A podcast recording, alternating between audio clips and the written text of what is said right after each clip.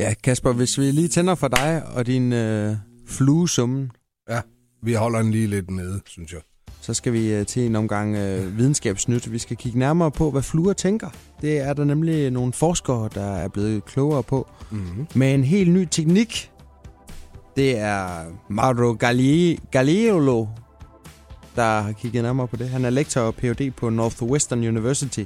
Hvad gør man, når man skal finde ud af, hvad fluer tænker? Jamen, det man gør, det er, at man øh, genmanipulerer fluernes hjerneceller. Og så, øh, så, Fedt. så de producerer nogle selvlysende molekyler. Fedt, mand. Og så kan man ligesom øh, se, hvordan de her selvlysende molekyler, de bevæger sig rundt øh, mellem øh, fluens, inde i øh, fluens kæmpe store hoved. Jernhalvdelene. Ja. Og så øh, kan man øh, udsætte den for forskellige ting, og derefter danse nogle konklusioner om, hvad tænker fluen?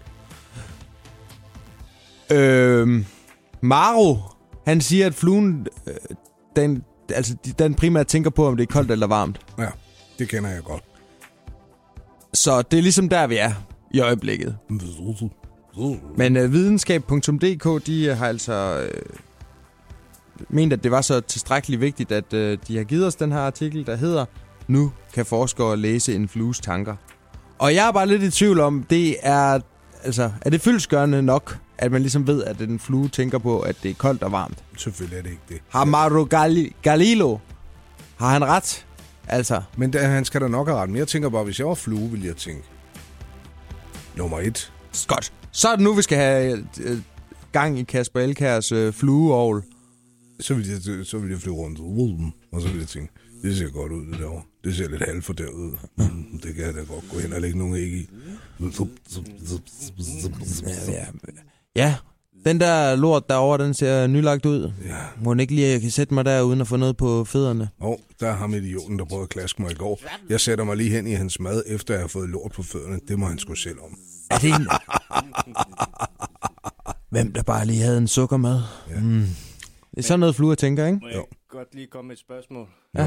Jo. Øhm, som den gode Bill Bailey altid spørger, hvem fanden har finansieret det her projekt? Jeg spørger bare, om fanden er Bill Bailey?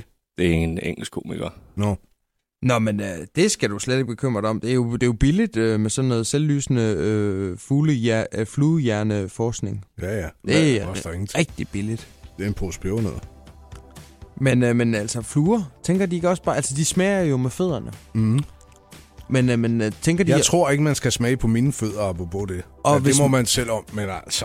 Nu har jeg jo brugt øh, en øh, lang dagpengeperiode på at jagtage fluer.